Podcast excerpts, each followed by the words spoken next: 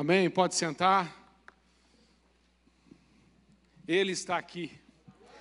Glória a Deus por isso. Eu quero falar hoje sobre uma mulher inesquecível. Uma mulher que realmente viveu o que cantamos. Uma mulher que a presença de Deus realmente é o prazer dela. E a atitude, quatro atitudes que essa mulher tomou, falaram muito comigo. E eu quero dividir com você as atitudes tremendas desta mulher. Está em Marcos capítulo 14, versículos de 1 a 9. Uma mulher inesquecível. Pode ser uma pessoa inesquecível, mas aqui é uma mulher inesquecível. É muito importante entendermos, irmãos, antes até de eu ler o texto, que esse inesquecível aqui não é inesquecível diante dos homens. Mas esse inesquecível aqui é inesquecível diante de Deus. Diante de Deus. É tremendo esse texto.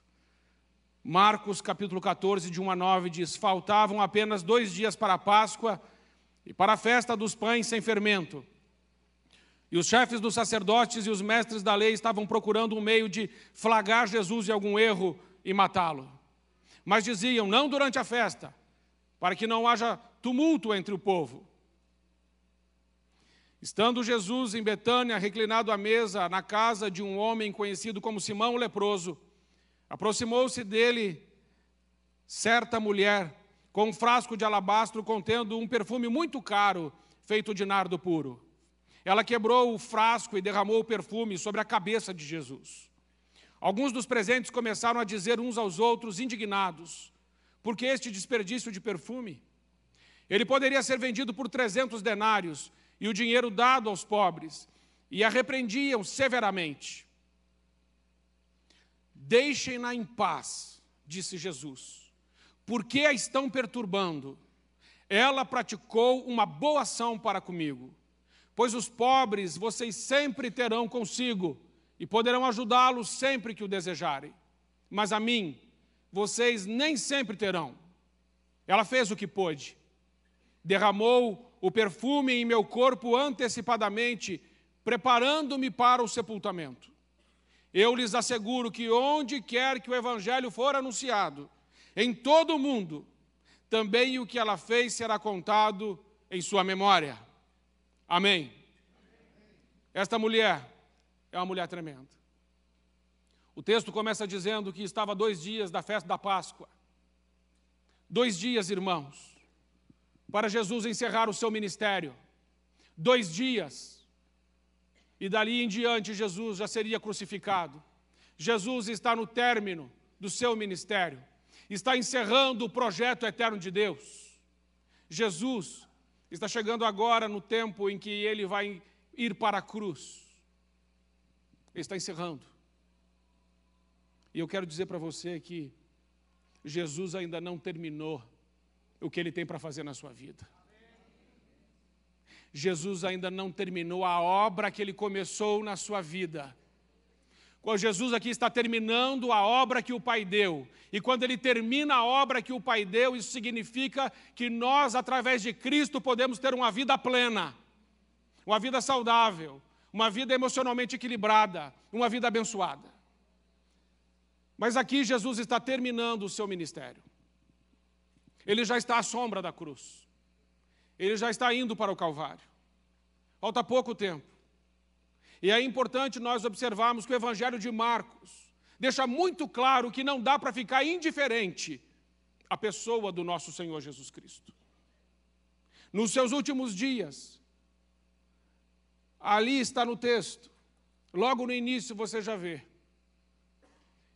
os fariseus, os saduceus, os escribas, os mestres da lei, sobretudo agora os saduceus, estão procurando um motivo para matar Jesus. Os religiosos, a liderança religiosa quer matar Jesus. Estavam procurando um motivo para matá-lo, que ele cometesse um erro. Mas ao mesmo tempo em que tem um grupo que está procurando matar Jesus, existe todo um povo que ama Jesus, que é apaixonado por Jesus. Jesus é assim: ou você ama, ou você odeia. Se você ficar no meio termo, ele te vomita. Então não tem jeito.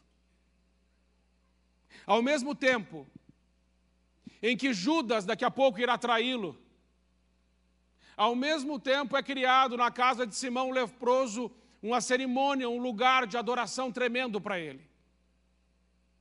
Não dá para ficar indiferente à pessoa de Jesus. Judas quer traí-lo, mas essa mulher quer adorá-lo de uma forma única, de uma forma honesta, sincera, tremenda, que quebra paradigmas, que é sobrenatural. E é a festa da Páscoa. Eles não queriam que Jesus morresse durante a festa, mas esse era o plano eterno de Deus. Jesus Cristo seria sacrificado ou daria a sua vida por nós na Páscoa. Porque a Páscoa significa a libertação. A Páscoa significa, no Antigo Testamento, a saída do Egito, a ida para Canaã uma libertação geográfica. Moisés foi o líder espiritual que tirou o povo geograficamente do Egito e os levou para Canaã.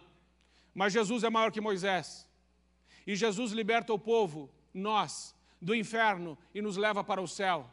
Nos tira um lugar de ódio e nos coloca no lugar de amor. Nos tira no lugar de dúvida e nos coloca no lugar de fé nos tira de um lugar de tristeza e Ele nos transporta para um lugar de alegria, onde Ele mesmo diz que enxugará dos nossos olhos todas as nossas lágrimas.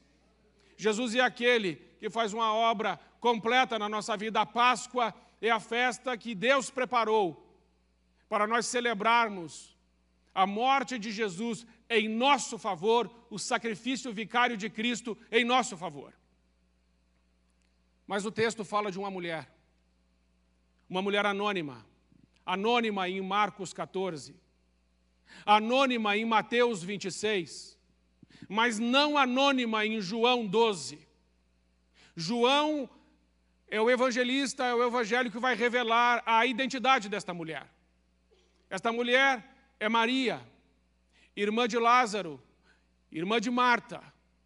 É interessante, irmãos, observarmos que Maria só aparece três vezes nos evangelhos. A primeira vez que ela aparece, as três vezes que ela aparece, irmãos, pegue isso. As três vezes que ela aparece, ela aparece aos pés de Jesus. Isso é muito significativo e isso é muito importante. A primeira vez que ela aparece é em Lucas 10, 39. Ela está aos pés de Jesus, enquanto Marta está fazendo as coisas, ela vai aos pés de Jesus para ouvir a palavra de Deus, para ouvir a palavra de Jesus. Isso não é pouco. Enquanto ela está ouvindo a palavra de Jesus, a Bíblia diz em Romanos 10, 17 que a fé vem pelo ouvir e ouvir a palavra de Deus, enquanto aquela mulher estava aos pés de Jesus ouvindo a sua palavra. Alguma coisa estava acontecendo, o seu coração estava se enchendo de fé. Enquanto ela estava ouvindo a palavra de Deus, João 15, 3, Jesus diz: Vocês já estão limpos pela palavra que vos tenho dito. A palavra de Deus cria fé dentro de nós. A palavra de Deus nos limpa da sujeira, nos purifica. Enquanto você está aqui sentado aos pés de Jesus ouvindo, Deus está preparando no seu coração, creio que um ambiente de fé. Porque a fé vem pelo ouvir e ouvir a palavra de Deus e você está ouvindo a palavra de Deus. Aquela mulher estava ouvindo a palavra de Deus. E João 11:32. Ela se encontra de novo aos pés de Jesus. Jesus manda chamá-la. O seu irmão Lázaro estava morto já tinha quatro dias. Ele já cheirava mal. Então Maria vai de novo ao encontro de Jesus e se coloca novamente aos pés de Jesus. Primeiro ela estava aos pés de Jesus, ouvindo a palavra, agora ela está aos pés de Jesus, chorando, clamando, porque ela disse: se o Senhor estivesse aqui, o meu irmão não teria morrido, Senhor. Mas aquela mulher, apesar do irmão estar morto, aquela mulher, apesar de estar de luto, aquela mulher, apesar de ter expectativas de que Jesus chegasse antes e não chegou, ela teria talvez todos os motivos para não adorá-lo, para ficar de bico, para ficar de manha, para ficar de birra. Não que mulher fique assim mas ela teria todos os motivos para ficar assim. Mas ela não ficou, porque antes ela estava sentada ouvindo a palavra de Deus e aquilo produziu no seu coração fé, e aquilo limpou ela. Quando a crise veio, quando a morte veio, quando a doença veio, quando o câncer veio, quando a dor veio, ela coloca-se de novo no lugar maior, mais alto que podemos estar, que é aos pés do nosso Mestre, do nosso Senhor Jesus Cristo. E a terceira vez que ela aparece, e última, que é aos pés de Jesus, é nesse texto que lemos. E ela está aos pés de Jesus, ungindo os seus pés e secando os seus cabelos, e secando os seus pés com os cabelos. Uma mulher que decidiu viver aos pés de Jesus.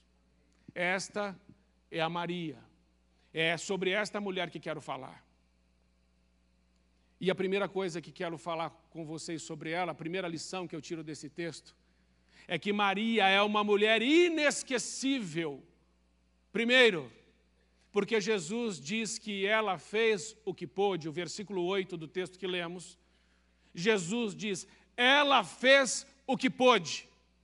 Irmãos, a adoração daquela mulher, quando ela termina, quando ela fez, faz tudo o que nós lemos, quando ela unge Jesus, ela se dobra na presença de Jesus, ela unge os pés de Jesus, ela seca os pés de Jesus com os cabelos, ela quebra o vaso de alabastro que custou 300 denários, cada grama daquele perfume custou um denário, um denário é um dia de trabalho. Aquela mulher faz tudo aquilo.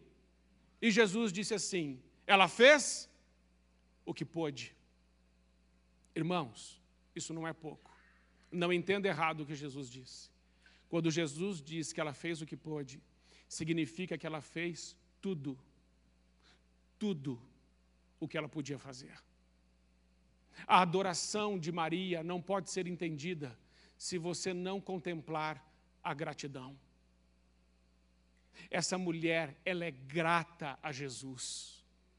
Essa mulher, ela ama Jesus, porque Jesus ressuscitou o irmão dela que há quatro dias estava morto. Quem mais é perdoado, mais é grato, irmãos. Quando o favor é grande, a sua reação de gratidão é grande. Aquela mulher só conseguiu adorar a Jesus daquele jeito porque ela era uma mulher grata. Sem gratidão não conseguimos adorar a Deus direito. Sem gratidão não conseguimos ungir os pés de Jesus. Sem gratidão não conseguimos nos aproximar da forma certa de Jesus. O meu e o seu destino não era o céu, era o inferno. Mas por causa da morte de Jesus Cristo, Filho de Deus, a nossa casa, a nossa pátria celestial. Irmãos, precisa de ter muita gratidão a Deus por isso. Mas sobre isso, ainda vou falar um pouco mais tarde. Agora entenda que ela fez tudo o que pôde, ou ela fez o que pôde, significa que ela era grata. E o poder da gratidão é muito maior do que você possa imaginar. Maria não tem memória curta. Maria lembra de quem Jesus é. E eu me lembro dos cristãos galileus, e lendo esse texto entendi melhor aquela história. Os cristãos galileus viveram nos anos de 160 e 250 depois de Cristo. Nesses dois períodos de 160 e 250 anos depois de Cristo, houveram duas epidemias em Roma. A primeira de sarampo e a segunda de varíola. E morria só na cidade de Roma, no auge da epidemia, 5 mil pessoas por dia. 5 mil por dia, irmãos. As autoridades religiosas foram as primeiras a sair.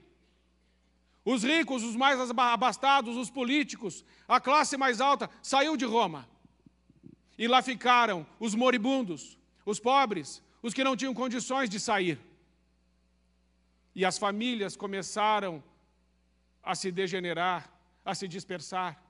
Pai abandonando o filho, filho abandonando o pai por causa da epidemia, mãe abandonando o filho, filho abandonando a mãe, os cônjuges se deixando e eles colocavam os mortos ainda moribundos nas pilhas, para que morressem ali, terminassem de morrer ali. E nesse cenário de caos, nesse inferno que estava Roma, nesse cenário de morte e de dor, os cristãos galileus se despedem das suas famílias. E o bispo Cipriano e o bispo Dionísio, os dois afirmam que foram os melhores cristãos que foram para Roma. Eles foram para lá, irmãos. os melhores. Eles foram para lá para morrer por aquele povo que estava morrendo da epidemia, para cuidar daquele povo. Porque eles foram, irmãos? Porque eles eram gratos a Jesus pela salvação. Eles foram porque eles tinham gratidão por Jesus no seu coração. E esses cristãos galileus, enquanto tinham gente saindo, eles estavam entrando. As pessoas saíam com medo, eles entravam com ousadia, coragem, intrepidez. Eles estavam cheios do Espírito Santo. E entrando naquele lugar, não fizeram um milagre sequer. Não colocaram a mão na cabeça das pessoas e disseram: sarampo, saia, varíola, seque. Não foi assim. No caso deles, eles cuidaram das pessoas. Alguns deles morreram e outros não. E o que aconteceu com aquelas famílias romanas que receberam os cristãos galileus? Eles sentiram por eles muita gratidão. E por causa da gratidão que sentiram, entregaram suas vidas a Jesus. Talvez você que esteja me ouvindo aqui, você que esteja me ouvindo pela internet, diga assim: Mas eu não tenho tanto dom como os outros têm. Eu não falo em línguas. Eu não dou pulinho de fogo. Eu não faço sapateado gospel. Eu não tenho essa unção toda, pastor. Eu não, como é diz Marcelo Toche, né? Eu não fatio rocambole. Eu não sei o que. Irmãos, não precisa. Se você tiver compaixão e amor, se você for grato, Deus pode usar de uma forma tão tremenda que as pessoas ficarão constrangidas com o amor de Deus, com o amor de Cristo que está no seu coração. Porque aquelas pessoas se converteram. E sabe o que mais me impacta? O que mais me impacta nessa história de gratidão é que os cristãos galileus do, do ano 160 estavam mais próximos de quem foi Jesus mas os de 250 foi 90 anos depois. Eles estavam mais longe. E o que eu vejo de tremendo é que esses cristãos galileus souberam ensinar a próxima geração. Porque no ano de 250, o comportamento foi o mesmo, a gratidão foi a mesma, a renúncia foi a mesma, o sacrifício foi o mesmo e o nome de Jesus foi levantado e o nome daquelas entidades que estavam em Roma foi desmascarado, jogado no chão, jogado na lama. Aqueles sacerdotes falsos foram envergonhados por esses cristãos. Porque aqueles sacerdotes falsos, dos deuses falsos, que nada podem, que não têm poder, eles foram os primeiros a fugir. Mas os cristãos, se preciso for, morrem para glorificar o nome de Jesus. Ah, irmãos, isso é adoração. Adoração movida por gratidão. Mas não só gratidão a Deus. Nós precisamos entender que quem não ama o seu próximo que vê, não conseguirá amar a Deus que não vê. Como você diz que ama a Deus que você não vê, se você não ama o seu próximo, que você vê. Existem pessoas que foram boas para você. Existem pessoas que te ajudaram quando você precisou. Existem pessoas que estenderam a mão para você quando você estava necessitado. Mas aí você estava magro, você estava doente, você estava mal. E aí você valorizou aquela pessoa. Mas depois você cresceu, você engordou. Ficou com as bochechas vermelhas, abastado. Comendo traquinas. E essas coisas que não prestam. E você cresceu. E você se esqueceu do bem que te fizeram. Você se esqueceu como aquela pessoa pagou preço por você.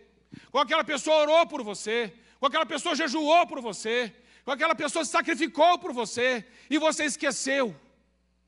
Mas eu quero que você traga à memória hoje as pessoas que trabalhar, que Deus usou como cristão galileu na sua vida, pessoas que se dedicaram por você. Se você lembrar delas, ore por elas, abençoe suas vidas. Não esqueça de quem te estendeu a mão quando você não estava bem. Não se esqueça de quem te ajudou quando você não era ninguém. Não se esqueça de quem te amou quando você estava sozinho. Não se esqueça de quem te aconselhou quando você não tinha conselhos. Seja grato. A gratidão é a memória do coração. A segunda coisa, irmãos, que eu aprendo, a segunda lição que eu aprendo com esta mulher, é que ela não só se doou completamente, mas a Bíblia vai dizer que ela deu a Deus o que ela tinha de melhor. E o que aquela mulher tinha de melhor era o nardo puro, não é nardo diluído, não é nardo com água, não é nardo com álcool, não é nardo falsificado, não é nardo que vai render, é nardo puro. Este nardo puro, as mulheres da época de Israel compravam gota a gota, grama a grama, e cada grama custava um dia de trabalho. Esse vaso de alabastro não foi comprado numa perfumaria, no boticário, de uma vez só. Até porque a Betânia era uma aldeia pobre. Esta mulher comprou este perfume caro, gota por gota, grama por grama, e ela pagou por isso. Esse perfume, a Bíblia diz que ele não era caro, a Bíblia diz que ele era caríssimo. É diferente. É diferente. Existem coisas para você que são caras, mas existem coisas para você que não são caras, são caríssimas. Porque o nardo não era só um perfume para passar atrás da orelha, irmãos. Porque ninguém vai pagar num perfume um ano de salário. Não existe isso. Por melhor que seja o perfume, eu duvido que você desse um ano do seu salário nele. Este perfume tinha um propósito. O propósito desse perfume é para quando Maria fosse casar, ela ia usar esse perfume nas núpcias. Os comentaristas dizem isso era para usar nas núpcias. Era para o dia que ela estava preparando, é para o dia que ela estava aguardando, é para um sonho que ela estava sonhando.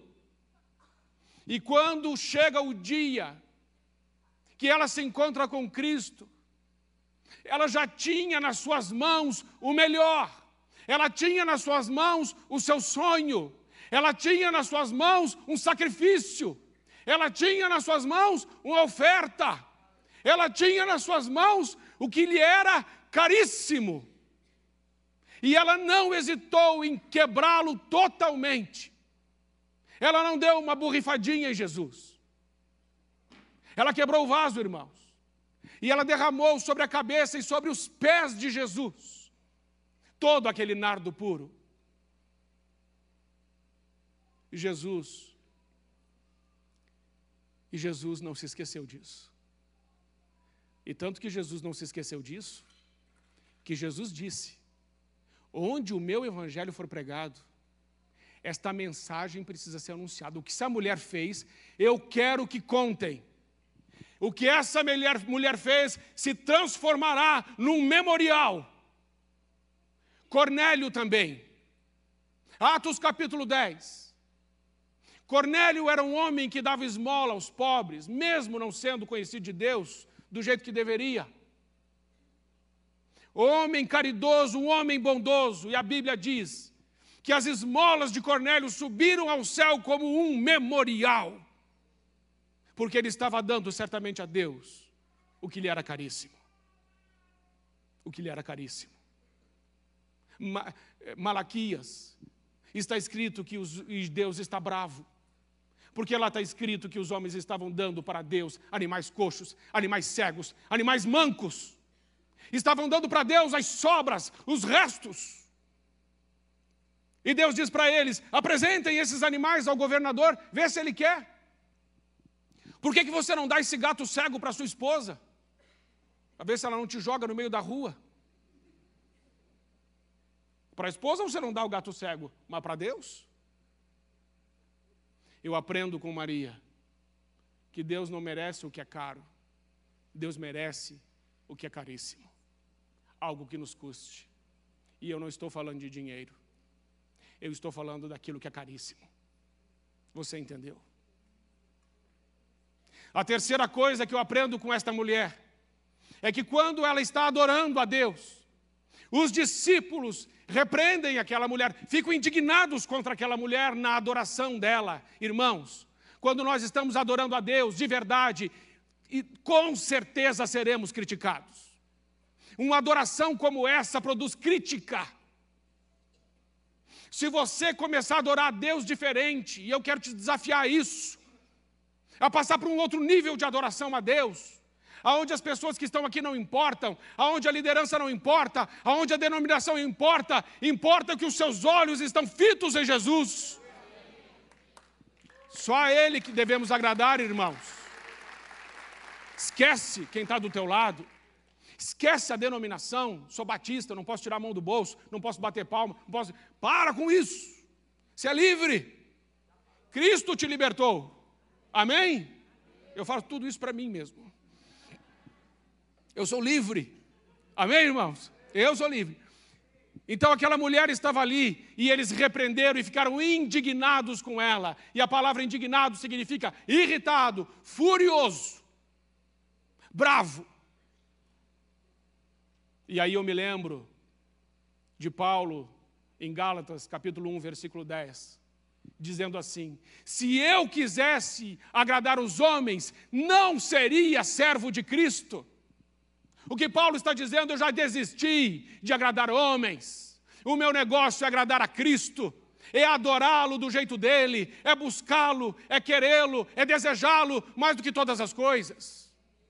Quando eu olho para Samuel, para 1 Samuel 17, aonde você tem Davi e Eliabe, e a Bíblia vai dizer ali pelo versículo 27, 28, Eliabe fica irritado com Davi porque o jeito de Davi, a adoração de Davi, a unção de Davi, irritou Eliabe de uma forma tremenda, e Eliabe projeta todo o, sua, o seu lixo, toda a sua dor, igual esses discípulos, igual aqueles que estavam na casa, estavam reprovando essa mulher. Tanto que Jesus se levanta e diz assim: deixem ela em paz. Ela está me adorando. Eu me lembro também de 2 Samuel 6, aonde Davi está chegando saltando, pulando, cantando e louvando a Deus. E Mical está na janela do palácio olhando para ele. E ela critica, ela despreza Davi no seu coração. Quando você adora a Deus de verdade, você será criticado. Mas essa mulher é uma mulher que superou as críticas. Porque ela é uma mulher que ela decidiu quem ela quer agradar. E ela quer agradar a Deus. Nós precisamos ser homens e mulheres que desejamos agradar a um só. E o nome dele é Jesus Cristo, o nosso Senhor.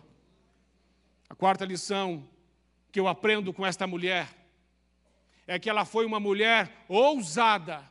E porque ela foi uma mulher ousada, ela foi uma mulher usada. E eu vejo isso quando ela, no finalzinho, no versículo 8, está escrito, Jesus diz: ela antecipou a unção do meu sepultamento. Ela não sabia que estava fazendo isso, irmãos. Jesus já estava à sombra da cruz, ela não sabia. Jesus já ia ser entregue, em seguida ela não sabia. Mas ela foi ousada, e porque ela foi ousada, ela foi usada para ungir o corpo de Jesus para o seu sepultamento. Isso é um privilégio. Existem portas que só se abrirão na nossa vida pela ousadia. Existem locais que nós só entraremos pelo Espírito Santo, que é o Espírito de ousadia. O tímido, o covarde não entrará nesse lugar. Mas o ousado será usado para o plano e o propósito divino. E é nesse cenário, Jesus deixando essa casa, ele se dirige a Jerusalém. E chegando em Jerusalém, Jesus chora. Jesus chora diante de uma Jerusalém impenitente. Jesus chora diante de uma Jerusalém assassina de profetas, rebelde. Jesus chora diante de uma Jerusalém que ele viu, que seus muros seriam destruídos, que o templo seria saqueado, que a cidade seria sitiada e que os judeus seriam dispersos pelo mundo inteiro. Jesus chorou. Mas depois disso, Jesus vai para o cenáculo. E quando Jesus chega no cenáculo, ele ensina os seus discípulos o que é ser humilde. Ele diz: Eu não vim para ser servido, mas eu vim para servir. Ele lava os pés dos seus discípulos. Ele fala da casa do Pai. Ele fala da segunda vinda. Ele institui a ceia. Ele canta um hino. Na hora mais difícil, ele canta um hino. E depois do cenáculo, ele desce para os Monte das Oliveiras, ele vai para o Getsemane. E chegando no Getsemane, a Bíblia nos diz que Jesus estava triste e angustiado até a morte, irmãos. Até a morte. Ele estava inconsolável. Ele estava sendo espremido pelos nossos pecados. Lá no Getsemane, foi travada a maior guerra da história. Lá no Getsemane, foi selado o destino da humanidade. E Jesus estava lá, suando sangue, sendo espremido por causa dos nossos pecados. E os seus não conseguiam orar com ele. Então o Pai o consola, enviando um anjo. Então Jesus é preso. É preso e acusado de dois graves crimes. O primeiro, ele blasfema contra Deus, dizem. O segundo, ele conspira contra Roma. E no apagar das luzes, o sinédrio corrupto o condena, o julga e o condena. E no outro dia, às nove da manhã, ele vai para a cruz. Ele é crucificado. E até às 15 horas, ele sofre. Ele sofre a nossa dor. Ele leva as nossas enfermidades. E o castigo que nos traz a paz está sobre ele. E finalmente, às 15 horas, depois de ele ter sido humilhado, cuspido, traído, abandonado, negado, escarrado, escarnecido, e ouvindo: se tu és o filho de Deus, desce dessa cruz. Depois de tudo isso, a Bíblia diz que por volta das 15 horas, ele diz: Pai, na tua mão, nas tuas mãos, eu entrego o meu espírito. E ele entrega a sua vida por nós. E o sábado é silencioso na terra. Mas domingo de manhã, as mulheres vão para ungir o corpo de Jesus. E quando chegam lá, lá tem um anjo lá.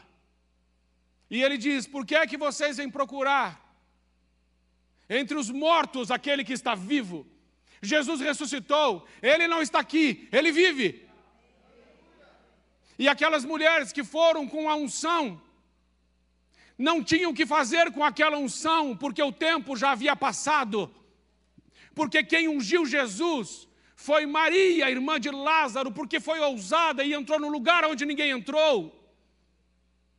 Existem coisas, irmãos, que se não fizermos na hora, não dará tempo de fazer depois. Existem coisas que precisaremos de ousadia, intrepidez e coragem para fazer. Se não fizermos na hora, não dá mais tempo. E o dia de você ir aos pés de Jesus é hoje.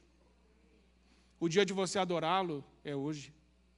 O dia de você abraçar, de você amar, de você se alegrar, de você se desculpar, de você perdoar, de você ser grato, é hoje. Porque tem coisas que não dará tempo. O que está pendente na sua vida? Isso é culto de libertação.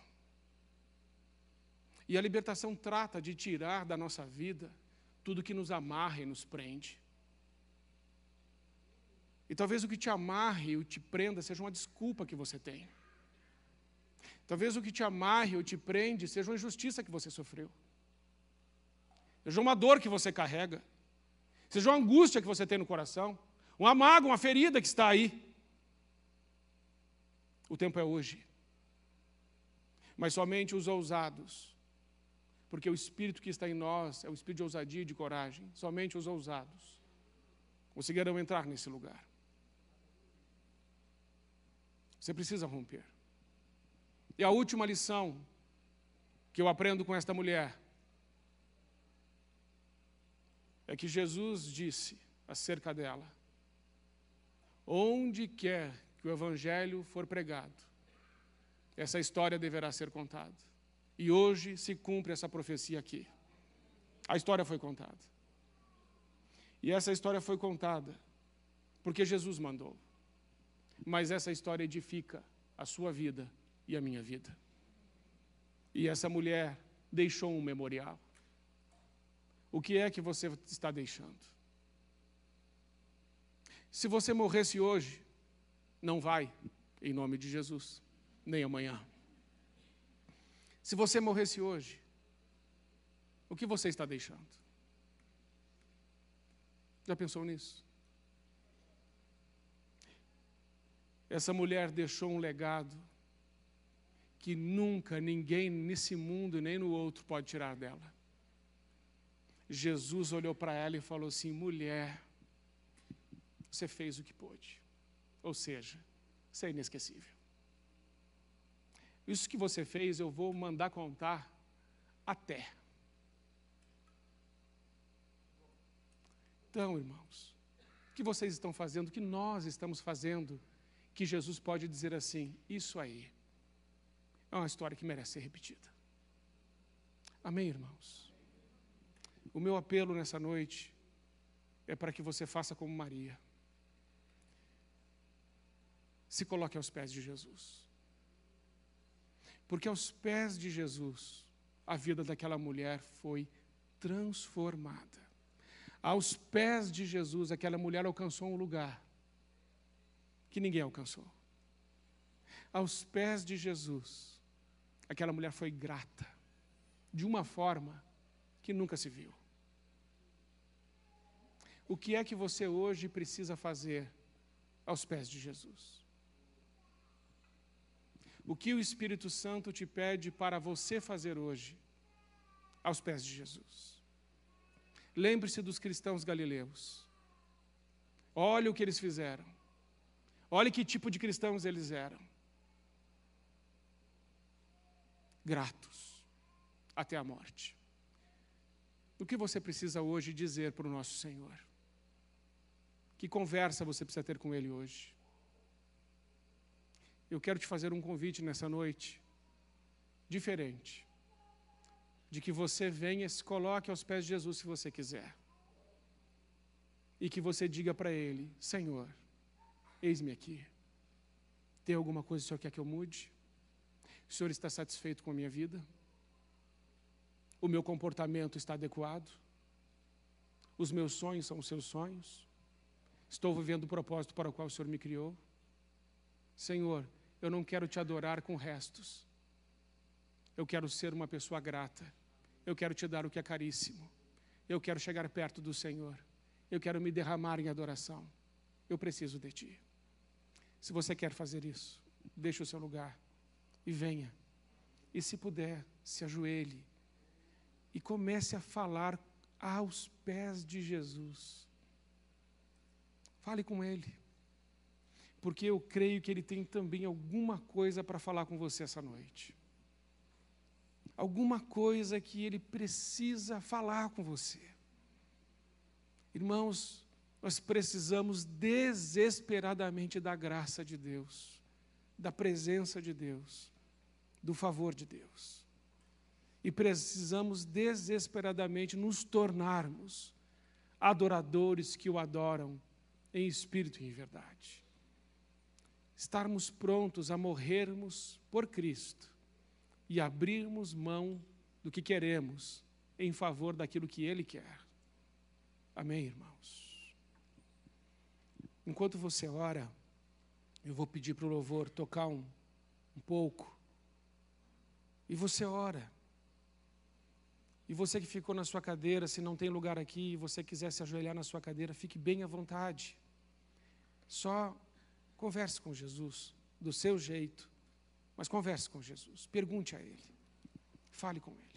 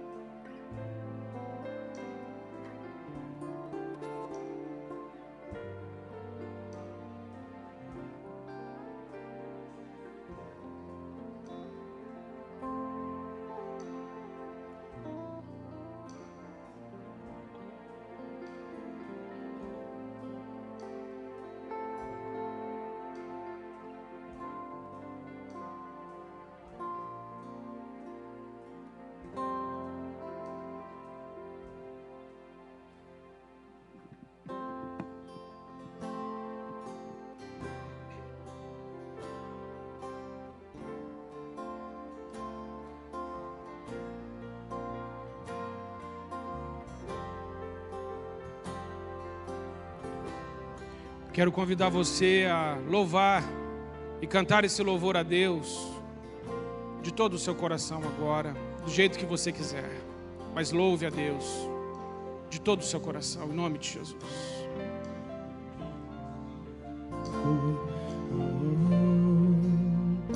Eis-me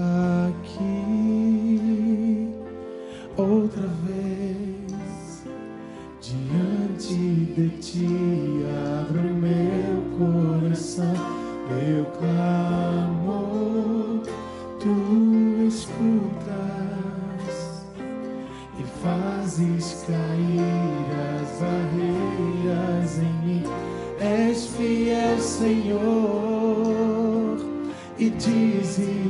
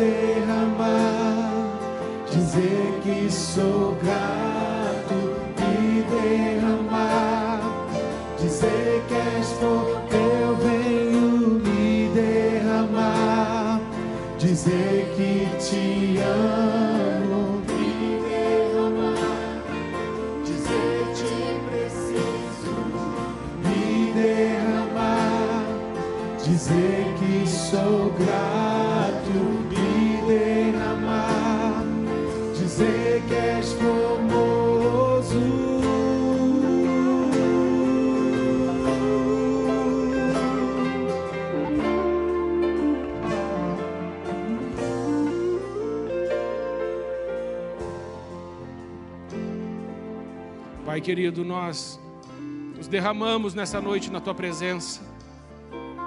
Senhor, nos ensine a ter um coração como o teu. Pai, em nome de Jesus, nos leva a um lugar de adoração, como o Senhor levou Maria. Senhor, nos ensine a estar aos teus pés, Pai, em nome de Jesus. Nós queremos, Senhor, nos aproximar do Senhor do jeito certo, não como os que julgam, nem como os que se indignam, nem como os que criticam. Nós queremos nos aproximar como adoradores que te adoram em espírito e verdade. Por isso, Pai, em nome de Jesus, quebra nossos paradigmas, destrói nossos muros, nossas barreiras e nos leva à adoração em liberdade, Senhor. Que possamos fazer tudo, que possamos te dar o melhor, que possamos superar as críticas, que possamos ser ousados e que possamos deixar um legado, uma memória no teu coração. Queremos alegrar o nosso Deus, o nosso Jesus. Vivemos para te adorar, Senhor. Vivemos para levar uma adoração que te agrade, que te alegre. Por isso, nos ajude, Senhor. Realinhe as nossas vidas. Que se cumpra em nós o teu propósito. Obrigado, Pai. Porque o Senhor enfrentou a mais dura das batalhas. O Senhor foi no mais profundo vale. Mas o Senhor está num alto e sublime trono. Obrigado, Senhor. O Senhor foi até o fim por nós. Nós te agradecemos em nome de Jesus e decidimos sair dessa noite daqui abraçados com Jesus. Saímos daqui não sozinhos, mas nós saímos como Maria.